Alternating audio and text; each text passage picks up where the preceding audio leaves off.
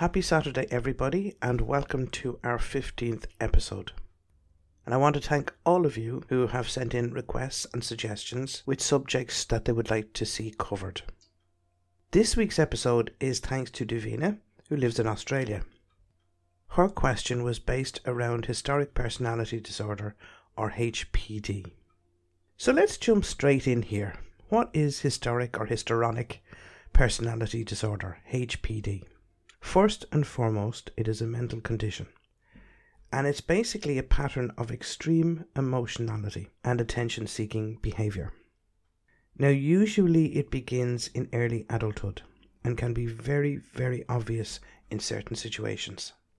Now, because histrionic personality disorder is a mouthful, I am going to be using the initials HPD throughout the podcast. So we know that it's one of the top 10 personality disorders recognized by the world over. It is also classified under the heading of Cluster B disorders. Now, this Cluster B is characterized as overly emotional or erratic and dramatic. The word HPD here means dramatic or theatrical. We also know that roughly around 35% of the world's population suffer from a personality disorder. And histrionic personality disorder will affect 5 to 6% of the general population. The disorder itself is characterized by shallow emotions, attention seeking, and manipulative behavior. So, how about the symptoms of HPD? In general, people with HPD will have good communication skills and they'll also have good social skills. However, they will use these skills to manipulate others so that they can be the centre of attention. Of course, there is a possibility that some of these would be narcissists or at least have a tendency to be a narcissist, which I've covered in a previous podcast. A person with HPD will also have or might have some of the following. They might be uncomfortable unless they're at the centre of attention, which we've mentioned earlier. They may dress provocatively or exhibit inappropriate, seductive, or flirtatious behaviour. They may shift around their emotions quite rapidly. They may also be very dynamic as though they were on a stage performing to an audience. They might use exaggerated emotions and expressions. However, these emotions and expressions will appear empty and lack sincerity.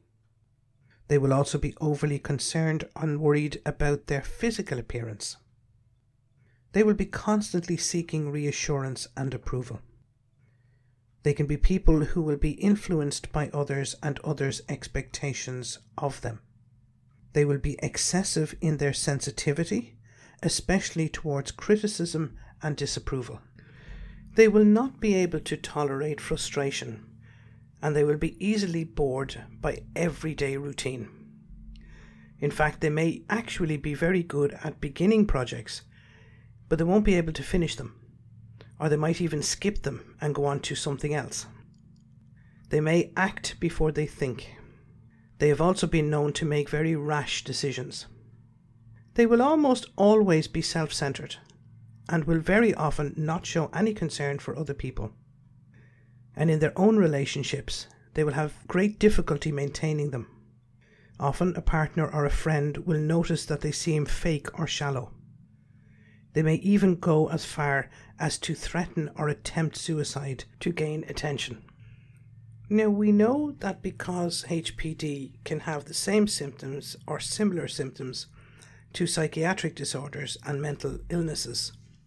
Most doctors will likely be forced to make differential diagnosis in order to rule out other disorders or mental health conditions that may be causing the symptoms. So, what do we know about what causes HPD? In fact, we don't know what causes HPD. But one of the things that is talked about quite a lot is that it may be a combination of genetic and environmental influences. The tendency for HPD to run in families would suggest that it has a genetic susceptibility. In other words, it's inherited. And our environment would involve what's around us as we grow up and the events in our lives and the relationships with family members and others. However, we do know that there are other possibilities or other factors that have been linked to the increased risk of developing or triggering personality disorders in general.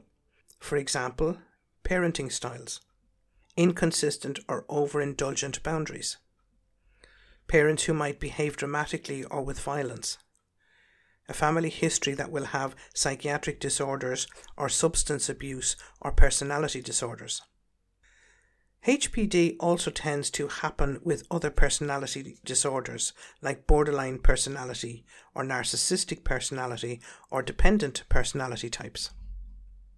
Sometimes a child of a parent who has this disorder may simply be repeating their behaviour.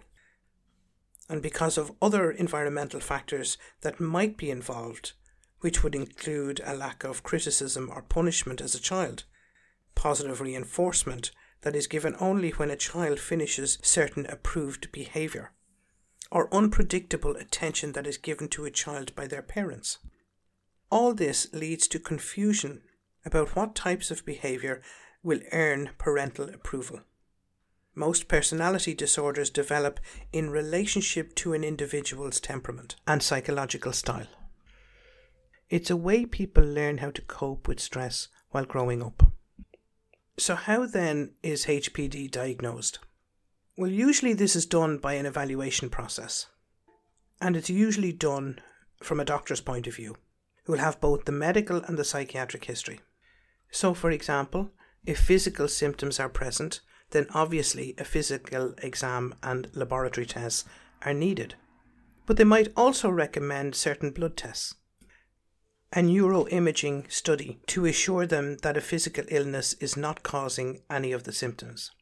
And if the doctor finds no physical reason for the symptoms, they might refer the person on to a psych- psychotherapist or a psychologist who may use a specifically designed interview and assessment tool in order to evaluate the person for a personality disorder. Now comes the question about how it's treated. People with HPD don't believe that they actually need therapy. They're in denial. However, they also tend to exaggerate their feelings and to dislike routine, which makes following, you know, any sort of therapy plan quite difficult. However, they may need to seek help if depression is associated with the disorder, or with a loss or a failed relationship, or any other problem caused by their actions that would cause them distress. Now, usually psychotherapy is the treatment of choice for HPD. And this is basically because the goal of the treatment is to help the individual uncover their own motivations and their own fears, which will be associated with their thought pattern and behaviour. It will also help them to learn how to relate to others in more positive ways. Now, of course, medication might be sometimes used depending on the conditions for example, if depression or anxiety are present. Now, there are complications that can arise with HPD, and the effects would be on our social element, professional element, and our romantic relationships or friendships, how they react to losses and failures. It has to be noted here that people with HPD are more likely and are at a higher risk to suffer from depression. So, what is the outlook for people with HPD? Well, if they get therapy, then they can go on to live functional, happy lives. They can learn to function quite well, both socially and at work. However, those with severe cases might experience a lot more problems and issues in their daily activities. One of the questions that was asked was Can HPD be prevented? Now, the simple answer to this is we don't know. But treatment can allow a person who is prone to the disorder learn more productive ways of dealing with situations. And of course, this means that they might not pass it on to the next generation. We also know that it would not be good to use group therapy or family therapy. And the reason for this is because people with HPD symptoms will seek attention from group members and they exaggerate symptoms, and these may be triggered or worsened within a group atmosphere. It is sad to think that people with HPD can go for many, many years without being diagnosed. And certainly, if they are undiagnosed, then they don't get the treatment that they need. So, perhaps, I suppose the best way to improve yourself is to first identify the symptoms, get to know them. And a couple of things that I know will help is to put in place proper eating and sleeping schedules, exercise on a regular basis, avoid drugs and alcohol, and seek therapy. You can also do mindfulness techniques, including yoga, Tai Chi. These can all be very helpful in order to control your inner feelings, including impulsivity and emotional reactivity. Now, I know I speak a lot about different disorders and different problems that may arise in our daily lives. But you have to remember that we all have issues. We all have baggage. And we all need help at some point in time. However, what I've noticed is that we tend not to seek help out because of our pride, because of our fear, because of not wanting people to think you're crazy. Let me assure you on that point Anybody who attends therapy is not crazy for two reasons. One, because if you attend therapy that you have chosen, that you have decided on, then you are living within your own self because you have made the choice, nobody else. So you recognize that there is something not quite right that you need to work on. Therefore, you're not crazy. Two, Sometimes when we seek help, we're not sure why we're seeking it. My answer to that would be Does it really matter? If I have something that I want to discuss with somebody, but can't discuss it with family members, then why not go to a stranger? Especially somebody who is not emotionally connected to either you or the issue. Now, there is a second subject that I have been asked to cover and it's about power. So, what is power? Well, power is the ability to influence or control a person, place, or thing. Power will influence and affect all aspects of our social life, both from the home to the workplace. Now, power itself is not negative. For example, a toddler's actions have to be influenced by a parent in order to keep them safe. However, if a person abuses their power, it has the capacity to do serious harm. Power itself will give a person the ability to affect people around them and their environment and their events. I think it was in the 1950s, but I'm open to correction on that, when a psychologist, or actually, I think there was two of them, and I think his name was John French, said that there are at least five main types of power. Now, I correct myself on that one because although they started with five, I think later on they added two. And these types of power are coercive power, which is the ability to offer some form of punishment when certain actions are taken. So, for example, a judge has the ability to put a thief in jail because he's stolen something. Number two is reward power. And this is the ability, as it states obviously, is to give rewards for certain behaviour. For example, a parent or a significant adult in a child's life can give them a euro or two euro or five euro or whatever if they do certain chores. Number three, formal power. Now, this is known also as legitimate articulate power. Now, this power comes from the arena of having an official position. For example, the manager of a company that can hire and fire people. 4. Connection power. And this is where we offer access to certain people or resources. For example, a librarian can give access to people to restricted section of the library. Number 5. Referent power. Note this comes from the influence that comes from being liked by others.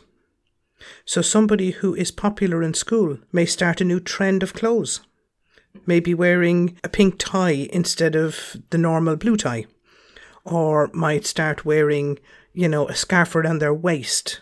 So they'll start off a new fashion. Number six, informal power. Now, this type of ability comes from knowledge and information. For example, the army may know the location of a terrorist base. And number seven, expert power. Now, the influence that this has comes from having really, really exceptional skills.